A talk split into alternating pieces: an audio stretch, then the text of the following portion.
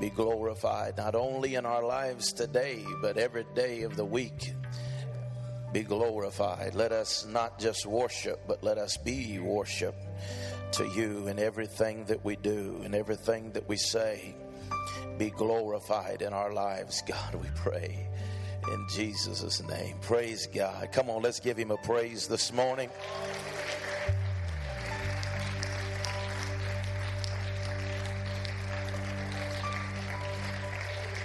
Praise God. And you might be seated in the presence of the Lord today. It's so good to have each of you here in the house of the Lord on this morning, just to celebrate His goodness and His grace. It's good to um, be back with you today and thank uh, God for Elder Rich and uh, Pastor CT and Dad for taking care of services here in the sanctuary while we were gone. And um, we've um, been made a big loop and went all the way into the Midwest and around preaching this uh, past uh, 10 days. And uh, God has blessed us tremendously. And uh, bodies are a little tired, but God's good and the Spirit is good.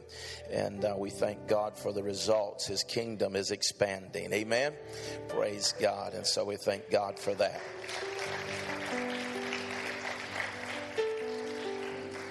I want to go and, uh, at the risk of, um, you know, some of the most complicated messages to preach or to talk from is those who that have been preached a lot.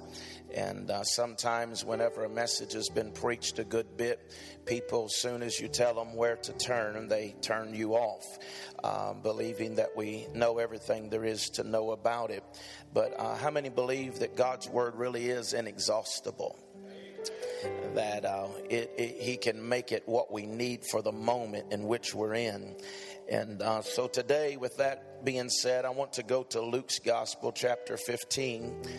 And uh, I don't know if the guys have the NIV or not. I always use the New King James. Uh, but I'm on to, um, with this story being so well known, I'm going to uh, just relate to the NIV today.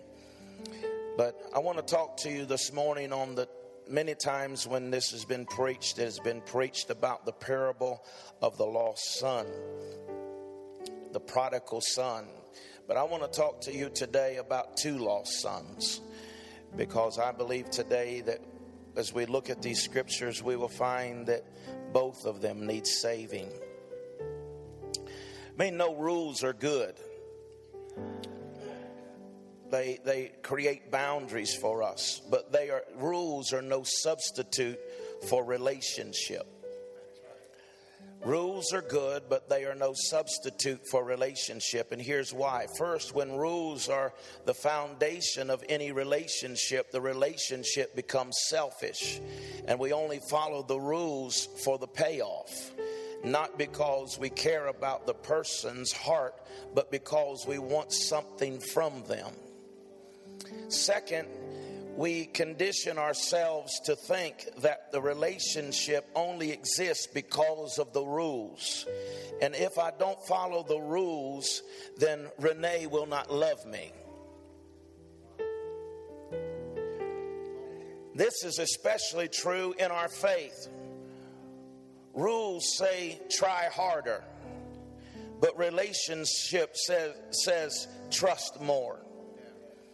Rules tells you about God, but relationship means you know God. And so people who follow rules constantly wonder if God loves them or not because it's based on how good I have been today. Have I followed the rules? Have I kept the rules? And if I have not kept the rules, then we believe that God today does not love us. But how many understand God's not schizophrenic? There is nothing that you can do to make God love you more than He does right now. And there is nothing you will ever do that will cause God not to love you. He has an agape love, He has an everlasting love. Amen. And see, when we're, we're, we look, when we're bound by rules, then we look for the edge of God's boundaries. How far can I go and still be all right? how far can I how far can I go out on this limb and doing this thing and God still love me? But you see, when we're in a relationship, uh, we uh, begin to realize that it's not about how far we can go away, but it's how close we can become. People who are, have a relationship know that they are loved for who they are and not what they have done. People in a relationship love, look for ways to love God, show their expression of gratitude toward Him. Prayer is discovered God's agenda, not praying our own. And I'm convinced that most people never share Christ's love because they're too busy trying to earn it. And most of us are so mindful of the rules that we miss the relationship that we should be having with our Heavenly Father. Now, let's look here in Luke chapter 15 and verse number 1. Now, the tax collector and sinners were all together, gathered around to hear Jesus, but the Pharisees and the teachers of the law muttered, This man welcomes sinners and eats with them. Have you ever considered how disappointed that reaction like that must have been to Jesus? He formed, formed them he watched them grow.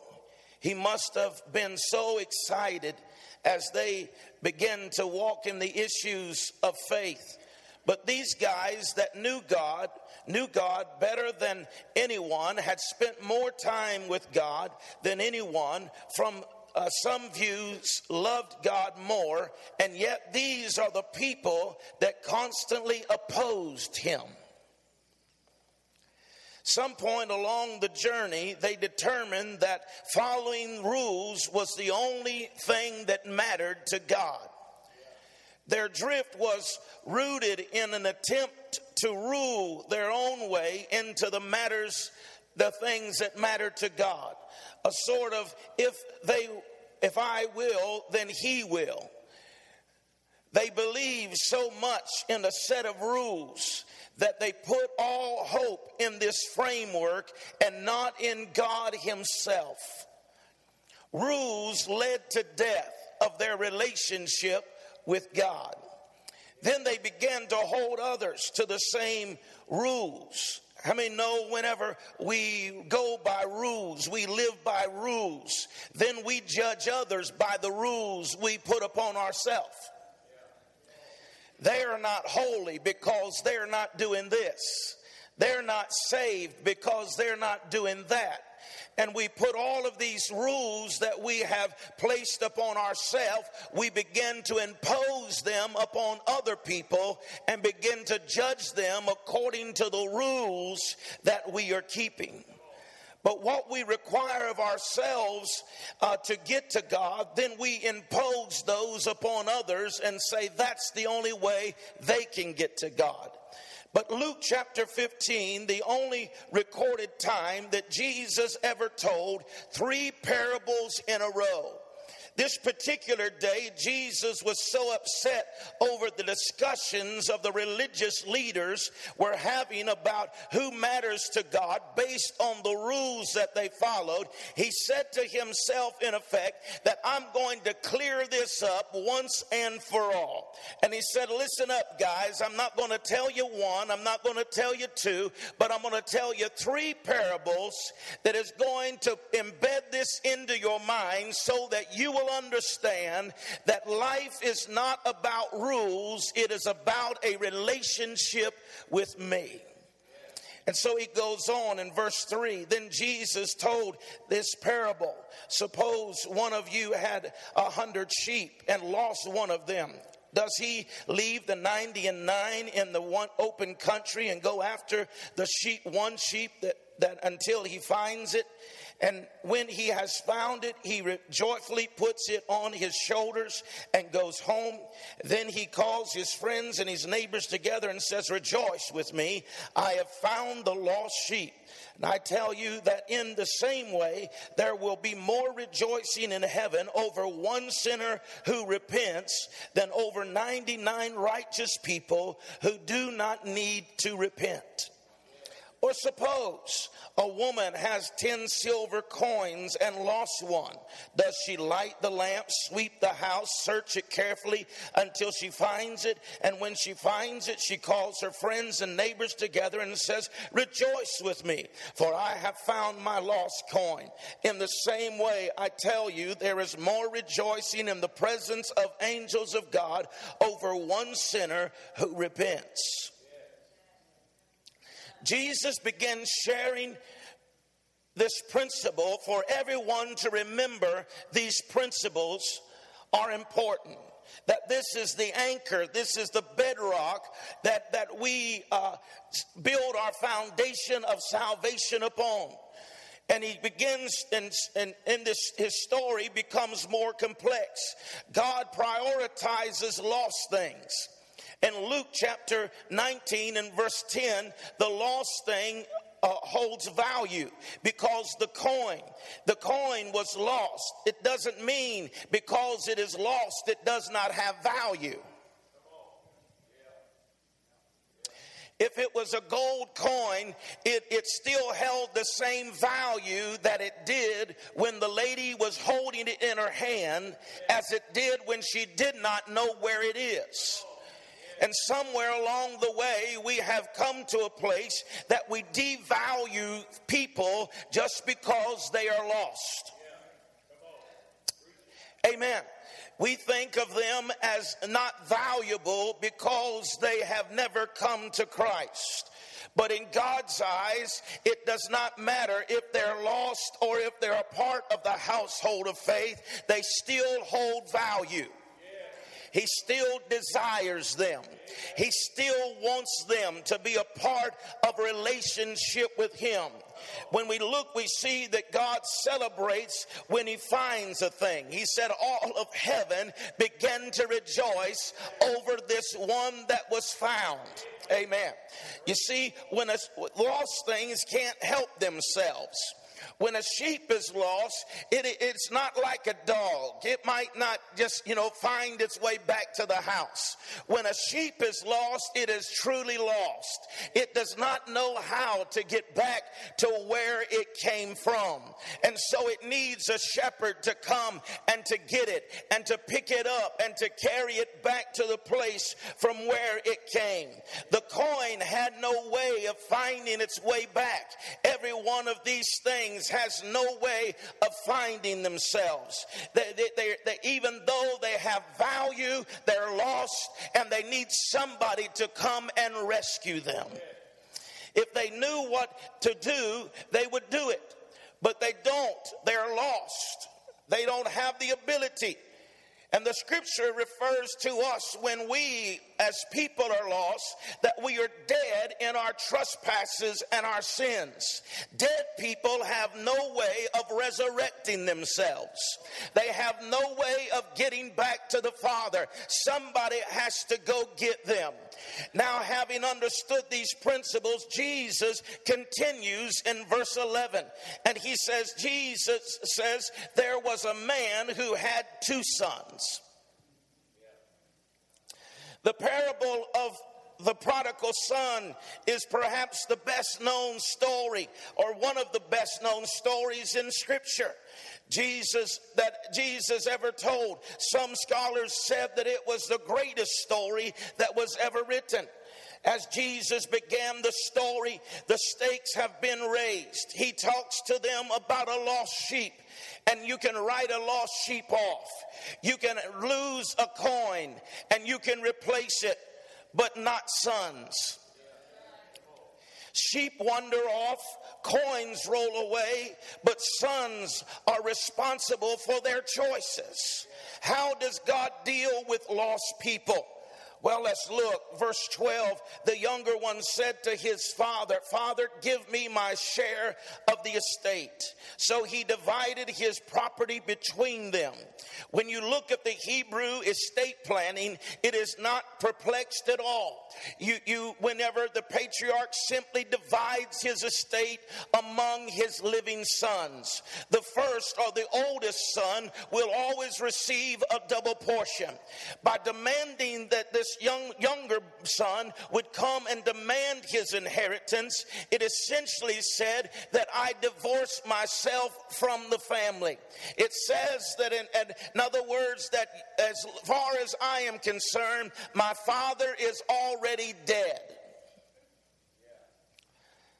What brings this son to do something like this?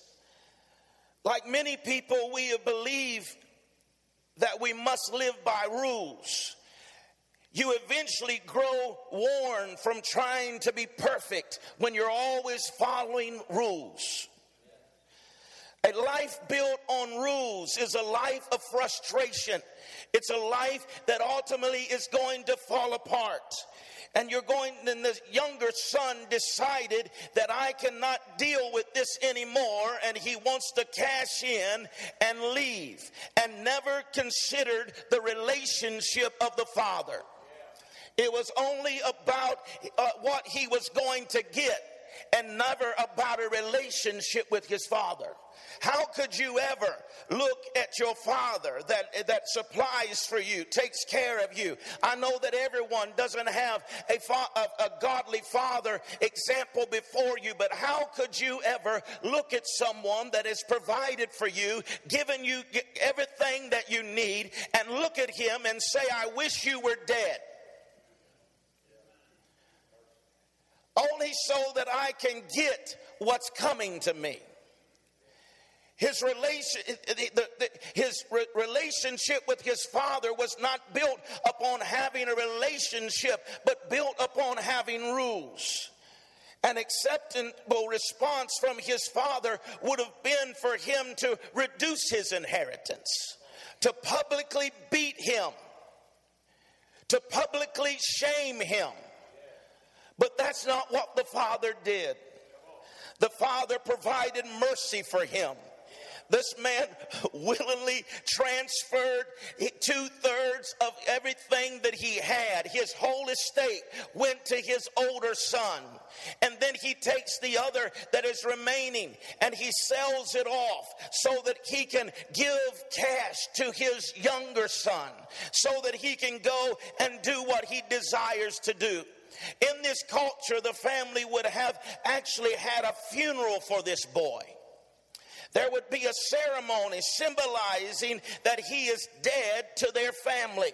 Rules have led this family to a funeral. In verse 13, not long after that, the younger son got together all that he had, set off into a far country, and squandered it on wild living.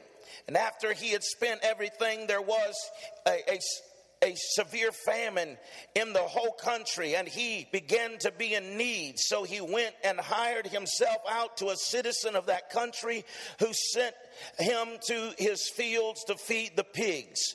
And he longed for the, to fill his stomach with the pods that the pigs were eating, but no one gave him anything. When you understand culture of the day, and keep in mind the rules of the Pharisees. We see that Jesus could not have pictured the prodigal in any more of a, a treacherous manner than finding him feeding the pigs. First of all, in his selfish way, he asked for the share of his inheritance. It would have been uh, unheard of, especially for a younger son, to ask for his inheritance before his father's passing. Second, he took it all and left. The custom was for the children to take care of the aging parents.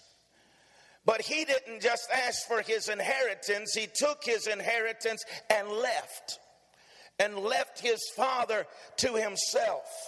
Third, he spent his entire inheritance in a short time. His father had taken a lifetime to accumulate it, and now it takes him a short time to work through it or run through it. But Jesus took it and, and a step further than that because he went and he said that even though the money has run out, that wasn't enough. A famine has hit. And he did not did the most disrespectful thing. He goes and he hires himself out as a pig slopper right? Taking care of the pigs. And the young men uh, young men's sinful ways brought him to a place that nothing was left in him that could motivate him to believe that his father would ever forgive him Pharisees would have interpreted this as you got what you it was coming to you. They would have interpreted it that this is the hand of God that is bringing judgment upon you. Now you've spent everything, there's a famine, you're in a pig pen, and you got what you deserved. But let me let me show you something as he returns what happens in verse 17 when he came to his senses. How many know sometimes we all got to come to ourselves? Sometimes we got to come to our senses. He said, How many of my father's hired servants have food to spare? And here I am starving to death. I will set out and go back to my father's house and say, Father, I've sinned against heaven and against you, and no longer worthy to be called your servant. Make me, or called your son, make me as one of your hired servants. Now, watch this. Make no mistake, this is not an act of repentance. This is another act of trying to keep the rules. He knows that he is not able to return as a son. But as rules say, you can be a servant, you can be a slave now. But the father in verse 20, so he got up and went to his father's father. But while he was still a long way off, his father saw him and was filled with compassion for him. He ran to his son, threw his arms around him, and kissed him. And the son said to him, Father, I have sinned against heaven, against earth, no longer worthy to be called your son. But the father said to his servant, Quick, quick, bring a best robe and put on him put a ring on his finger, sandals on his feet. Bring the fatted calf and kill it, and let's have a feast and a celebrate. For this son of mine, which was dead, is alive again, and he was lost, is found. So they began to celebrate. The father sees him afar off, and this story indicates that the boy's father made it a habit of looking for him. Not only was he in a habit of looking for him, but he knew the direction from which he was going to be coming. Amen. The father's love is patient. He has was willing to restore his son no matter when he returned. He did not set a law or a rule to say if he has been gone for six months, if he comes back in a year. But he says, as soon as he comes back to this house, I'm going to restore him back to sonship. Glory to God.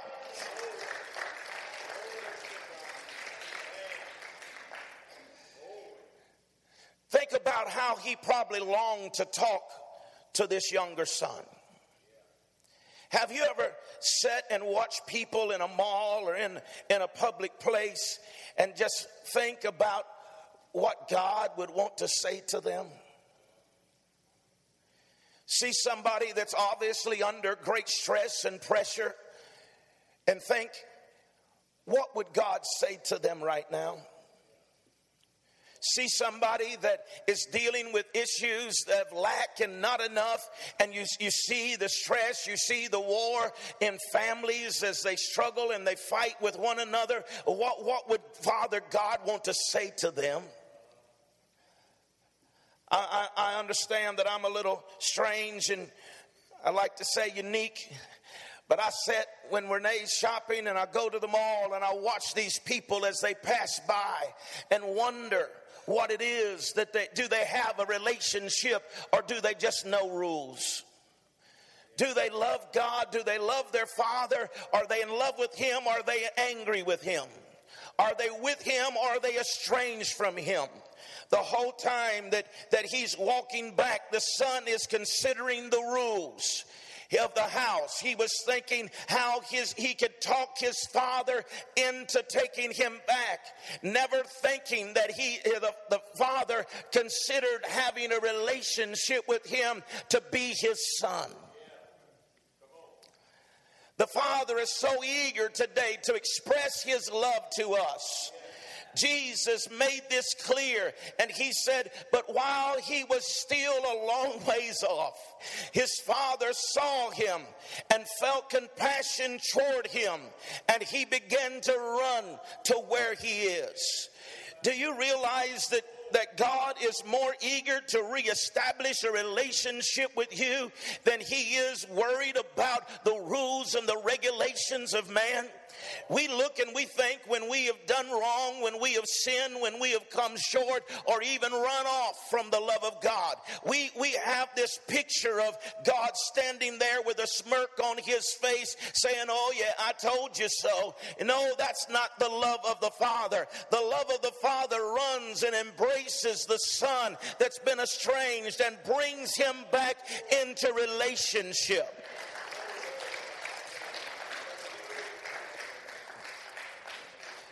In New Testament times, one of the things that the dignitaries did not do is run. You didn't run for nothing. If you was a father, if you was a patriarch, it, you never ran in public because it was humiliating for you to you being a patriarch or you being a elder statesman for you to have to run for anything but whenever the son was coming, the Bible said the father saw him and ran. He was willing to become a spectacle so that his son would not be a spectacle. He was willing to go and say to him, You came this far by yourself, but you won't have to come back into the house by yourself. I will not allow you to be a spectacle or to be humiliated, but I'll run to where you are and I will bring you in. You see, the Father God is still running to people today. You may be afar, you may be estranged, you may be a distance from God, you may have left the house, but you see, you may not even have relationship with Him today, but He's not standing with a smirk. He's standing with eyes wide open, looking and seeking to and fro, saying, Come to me. And when he sees you making that step back toward him, he always runs to where you are. You never come alone, but his spirit will draw you and bring you into his house.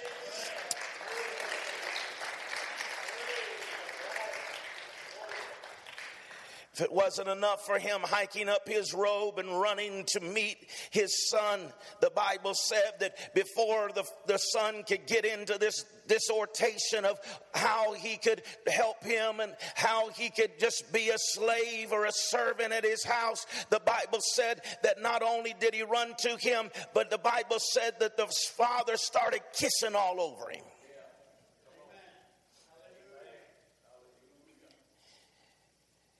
He kissed him in public so that everyone would know I'm not ashamed of my son. I'm not embarrassed of him because this is not about rules, this is about a relationship. And he's my son. He said, Give the best robe the best robe was the father's robe. that means he had to put on something less so that his son could have the best robe, but it covered him with honor. This means that the father is in something less so that his son that was lost can walk in honor and in dignity. He said, Put a ring on his finger this ring bore the family crest. It, it was uh, not just merely a token of authority, but it was the signal that gave this lost son authorized authority to do business on behalf of the entire family. Now, reminds you, he just went out and squandered everything that his father had worked all of his life for. Rules would have said, you need to come in the house and prove yourself. Rules would have said, if you learn how to handle money, we'll give you a little bit of responsibility. But the father's love said, You're my son right now. I want to tell you when you come to Christ, it isn't you uh, metamorphosing into a relationship with God, but He accepts you as you are. He changes those things of the sinful nature and the attitude in which you have, but He embraces you and He loves you right where you are. Amen. He said, put shoes on his feet. The servants had no shoes. That's the way you could tell from the family and the servants. The family wore shoes, the servants did not. The father wanted everyone to see his son not as a slave, but as a son. And he said, I'm not going to allow you to walk around in humiliation and in embarrassment, but I am going to take you in. I'm going to put a ring on your hand. I'm going to put a robe on your back. I'm going to put shoes on your feet, and everybody is going to know that you are my son.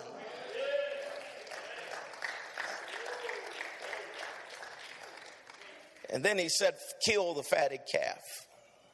Fatted calf was reserved for dignitaries that would pass through.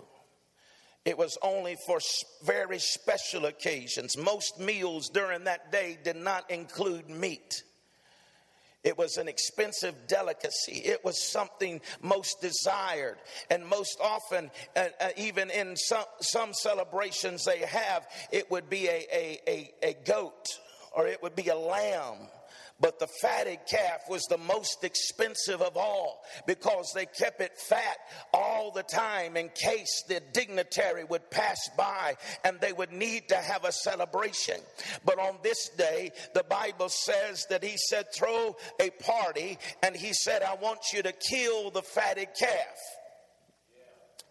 Why? Because relationship leads to celebration. Relationship leads to celebration. Rules leads to a funeral. But relationship leads to a celebration. The father wasn't hiding the redemption. He didn't kill a goat, he killed the fatted calf. The banquet is all about rewarding what we what, what should be repeated. And so because that what the, the prodigal in this parable what the father did and now what the son has done, and they come together. God says by this celebration, He's putting His approval on it and says this is what should be repeated in our lives. Our relationship ought to be bringing people to the Father, and when they come to the Father, we don't uh, we don't address them as second best. We don't address them as somebody that's astray and lost. We address them as brother and sister. We address them as son and daughter because Jesus has paid the price. But what about his son's sin? What about all the money that he has wasted? What about all the embarrassment that he has caused the family? Those were not the father's concerns. He had one thing on his mind and one thing only, and that was a relationship has been restored, and it's time to celebrate. God has dealt with your sin. It's no longer time for his focus to be on your sin. Your focus on his what he focuses on. And what he focuses on is that we have a relationship with him. God loves God's love and forgiveness and pardon and restoration is for everything that we have done wrong. It doesn't matter who you are or what you have done. You see, it, God has already paid the price for it. Do we really believe that?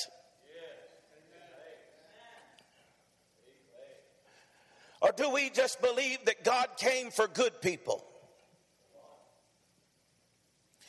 You see, the Bible didn't say he came to seek and to save good people. He said he come to seek and to save those who are lost. The younger brother knew that his father's house there was abundance of food to spare, but he also discovered that there is grace to spare.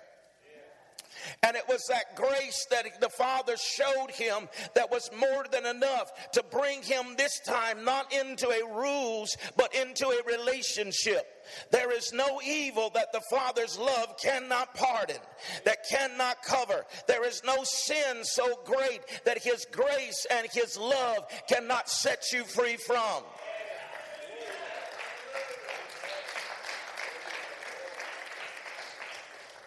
It doesn't matter, regardless of the rules you have broken. You have not stretched God beyond his limit of grace. His love knows no limits. And until we receive this kind of love, we will never be able to share this kind of love with somebody else. Now, quickly, let me tell you about the older son. Verse 25 Meanwhile, the older son was in a field, and when he came near the house, he heard the music and the dancing. And so he called one of his servants and asked him, What's going on? And he said, Your brother has come. And he replied, Your father has killed the fatted calf because he has him back safe and sound. And the older brother became angry and refused to go in. So his father went out and pleaded with him.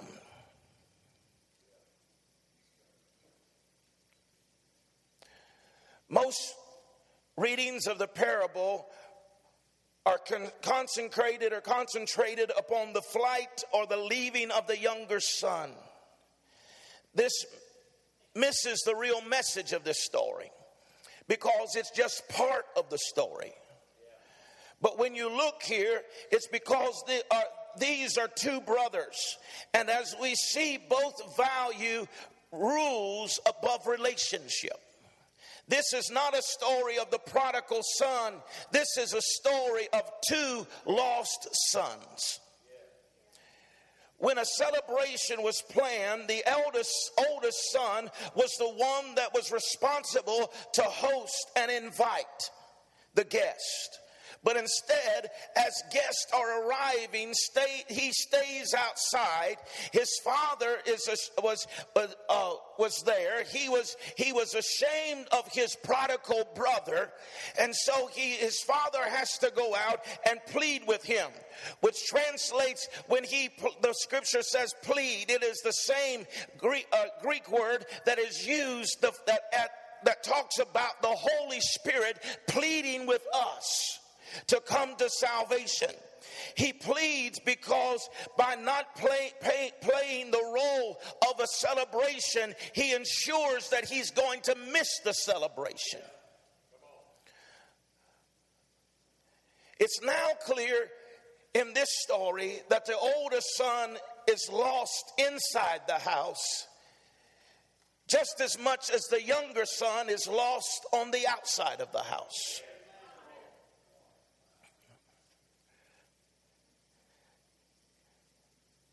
Just because you stay a night in a garage does not make you a car.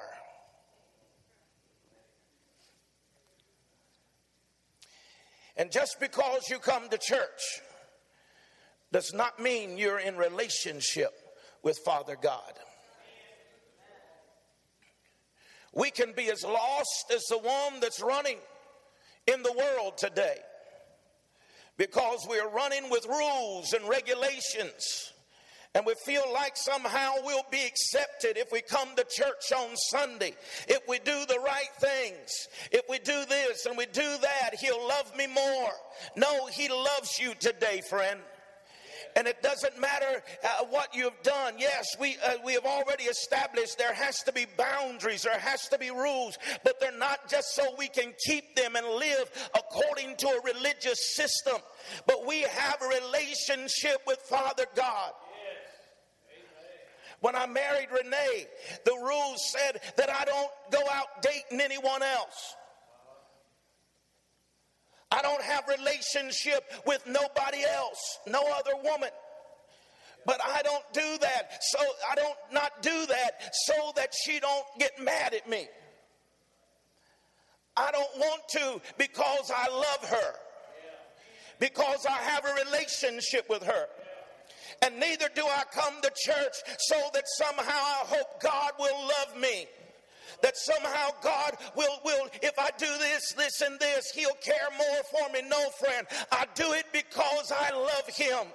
I do it because we have a relationship. And we need to understand today that He loves us just as we are.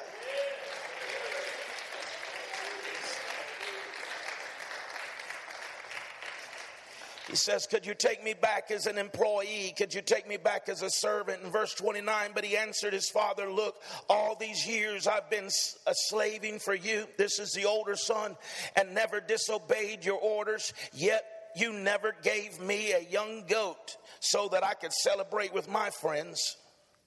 The gauge of any relationship is the language used. And the older brother begins by reciting the rules. No matter how far the younger son has gone, this son is your son. He does not say, My brother came home. He said, Your son has come home. For us, he said, I followed all your rules. I've done everything you've said to do. It was more about the rules than it was a relationship. Can you see that? The older son's concern for following the rules sheds this light on a deeper issue, and that is his own estrangement from his father. He didn't leave the house, but he was estranged from his father in the house. He didn't serve and obey his father out of love, but he served and obeyed his father for what he stood to gain from keeping the rules. He tried to reduce the father son relationship to a system of rewards and exchange for the rules by following them. But consequently, his attitude put him on a level of employment rather than a son. When we position ourselves to be an employee, we lose the inheritance of a son. The older son could have slaughtered a calf anytime he wanted to because the entire herd belonged to him. He had everything that he needed because the inherit everything that he had was his inheritance. But how many know actions speak louder than words? But when this son of yours who has squandered your property on prostitutes comes home, you kill the fatted calf. And my son, the father said, You are always with me, and everything I have is yours. But we had uh, had to celebrate and be glad because your brother of yours was dead and is alive again. He was lost and is found. At that moment, the son's actions spoke louder than his words about his love for his father. The brother knew the location, he knew the pain of his lost brother the whole time, but he did nothing to help him return home.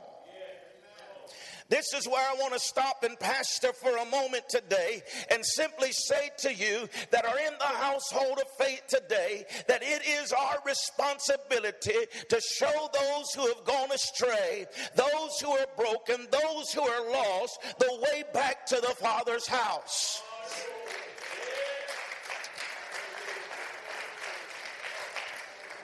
We are to embrace them. We are to show love. We are show the same kindness that the Father showed to the younger son. We are to show that kind of love and mercy and grace to those that are behind us. Even though the older brother is more mature uh, and, and, and with the Father longer, he ultimately felt that the Father's house was all about him. The benefits of the house were all about him and became entitlements and gratitude instead of gratitude. And so now he thinks that everything that he has got, he's got because he's kept these rules, not understanding everything he's got is because his father paid the price for it, that his father has made the way for it. And I want to tell you that in the end, our righteousness is as filthy rags. Thank God for servants. Thank God for people that show up every Sunday, every Wednesday to serve in the kingdom of God, come early and stay late to make sure that we encounter and experience the presence of God. But I want to tell you if you do it a moment out of work and you see it as I've got to do this to be a reward, then stop it, sit down, because that's not what it's about. We've got to serve out of our relationship that we love Father God, and there's a prodigal out there, there's a hurting out there, there's somebody lost out there, and we need to embrace them and enter, re, reinstate them into the Father's house and show His love to them. His actions confirmed how far his heart was away from the Father. What if our hearts for the Father was weighed on our actions? What would we come up with? I mean, let me say it this way if our love was, people looked at us and we judged us, and our love for God by our actions, how would we measure up?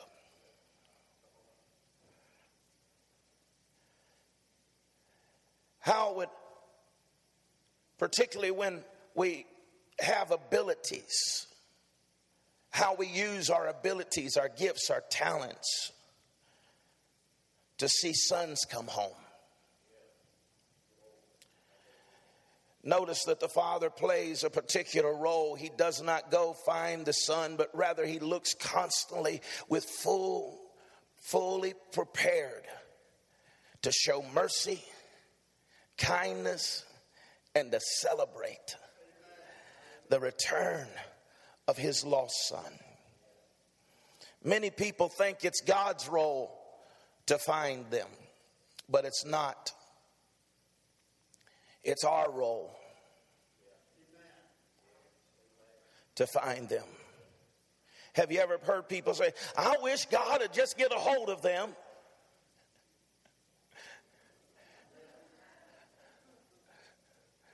Let me tell you, God's not going to get a hold of them. It's your job to get a hold of them. Embrace them with the love of the Father. Show them the kindness of the Father. Show them the mercy of the Father.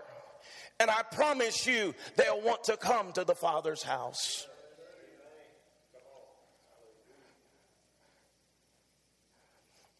Jamie, come today and just play something soft. I'll just need you today, I think. But if you'll just come, I want to read you this story I read in a book a while back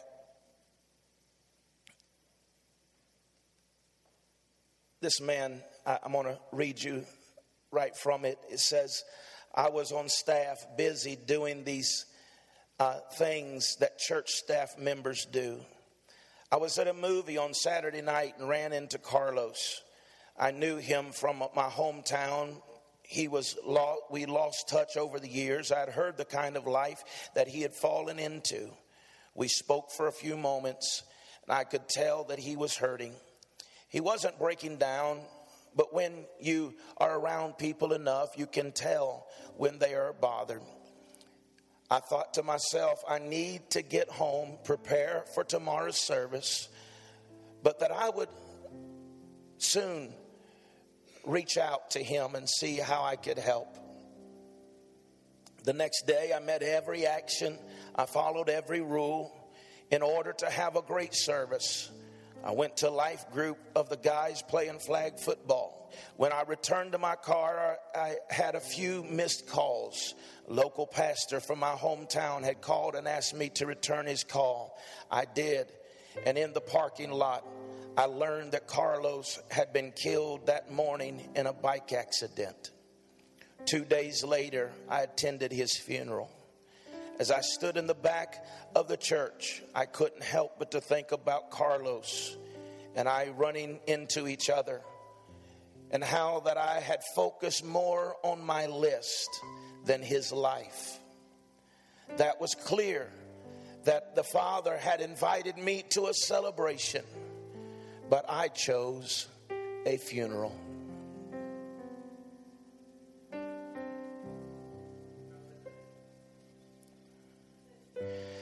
How many Carlos do we pass by every day? When I preach to you about worship, I preach to you that we are to be people that create opportunities for man to experience God. We are the temple, we're the place for man to encounter God. Encounter him. How many Carloses do we pass every day at work? How many live right near us in our neighborhoods? How many times has God set up an appointment for us to be able to be a part of a celebration? But they go into eternity, lost and undone without God. And instead of going to a celebration, we go to a funeral. I say that to say this to you, to awaken inside of you that we must invite people to Jesus. Because we're not promised tomorrow, we're not promised another opportunity, we're not promised another chance. Only by God's grace and His mercy does He ever beckon to anyone more than one time. Because that's all that's ever been promised to us. But because of His grace and His mercy, He continues to beckon and to draw. And He said, Let the Spirit say, Come. That's the Spirit of God. He said, Let the bride say, Come. And whenever the Spirit is beckoning, and when you and I invite and minister to them, they will be drawn to the Father. Not out of rules, but out of a relationship that they know the love of the Father. Don't you want everybody that you know to know that love? Is there anyone that's been so wicked and you hate so badly that you would want them to, to not know how to get to the Father?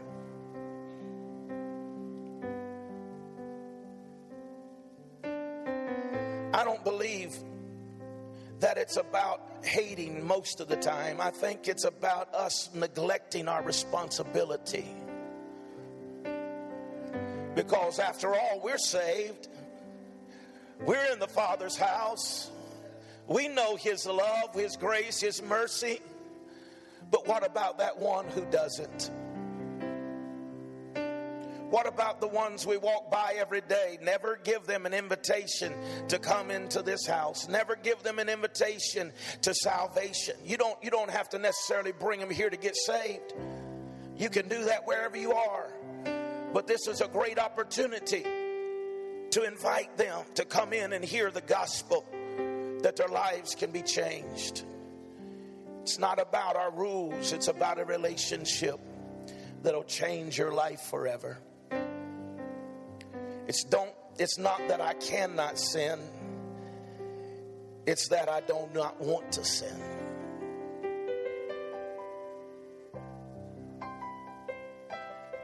It's about his love.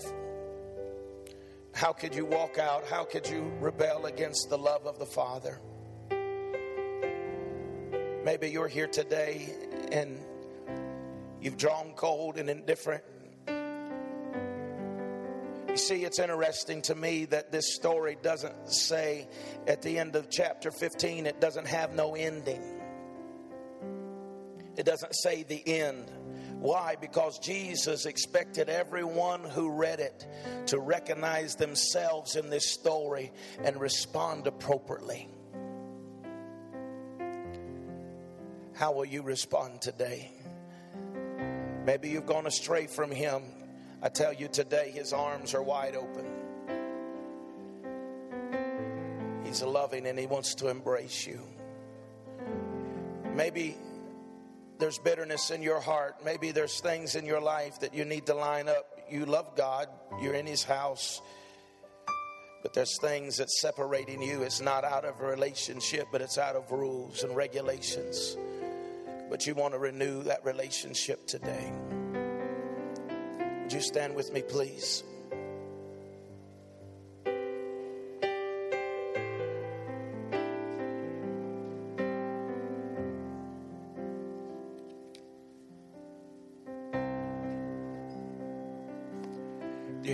For just a moment. Is there anyone in here today to say, Pastor Brian, you know what? I'm away from God, or maybe I'm just going by the rules, but I want a relationship with the Father today. Maybe you've gone astray. Maybe you're cold and indifferent in your relationship, but you say, I want to renew that covenant with the Father today. Is there anyone? Anyone in this place? Hallelujah. God, we bless you. I mean, he say, you know what, Pastor? I realize today, I thank God for His grace and His mercy, but I'm not doing everything that I can to reach out. I'm not embracing those who are hurting. I've walked by Carlos's every day, times in my life, and I want God to give me the grace to speak and show my, the love of the Father to them. God bless you. Yes, is there others today? Say, yes, I need God's grace and His help. God bless you. Yes, yes. I believe God honors our sincerity, He honors our true heart. He can't do nothing with us if we just caught up in ourselves. But when we say, Yeah, God, I can do better than this, I can show others the way, I can help a Carlos because I don't want to go to a funeral, I want to go to a celebration.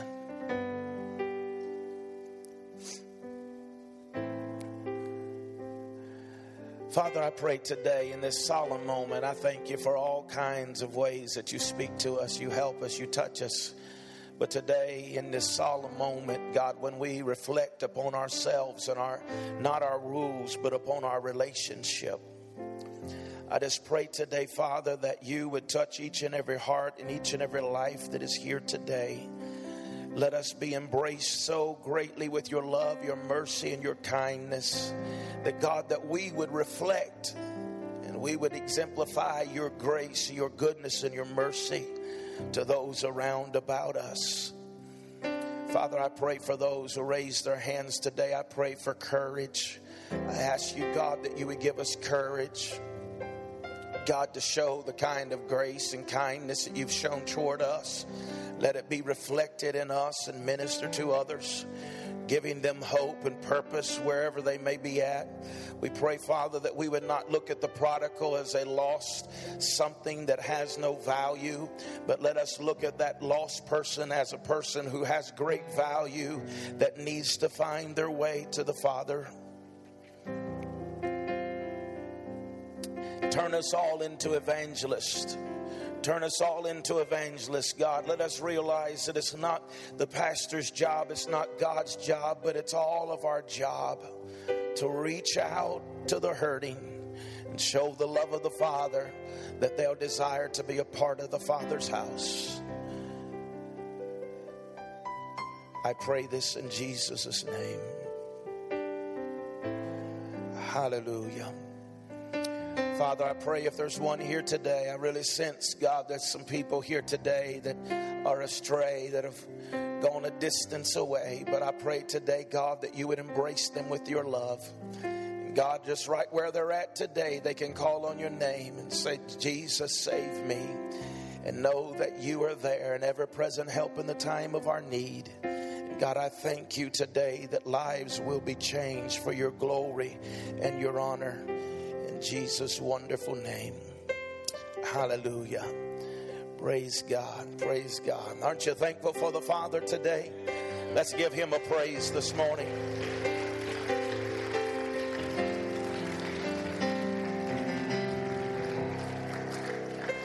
Why don't we turn every opportunity into witnessing? Why don't we turn every opportunity, not miss a chance to tell others about the love of Jesus and what he's done for our lives? Amen. We've made it so difficult when the reality is all we got to do is tell them what God's done for us. And how many know you can't mess that up? God's been good to you. Share the goodness of God wherever where you go. I love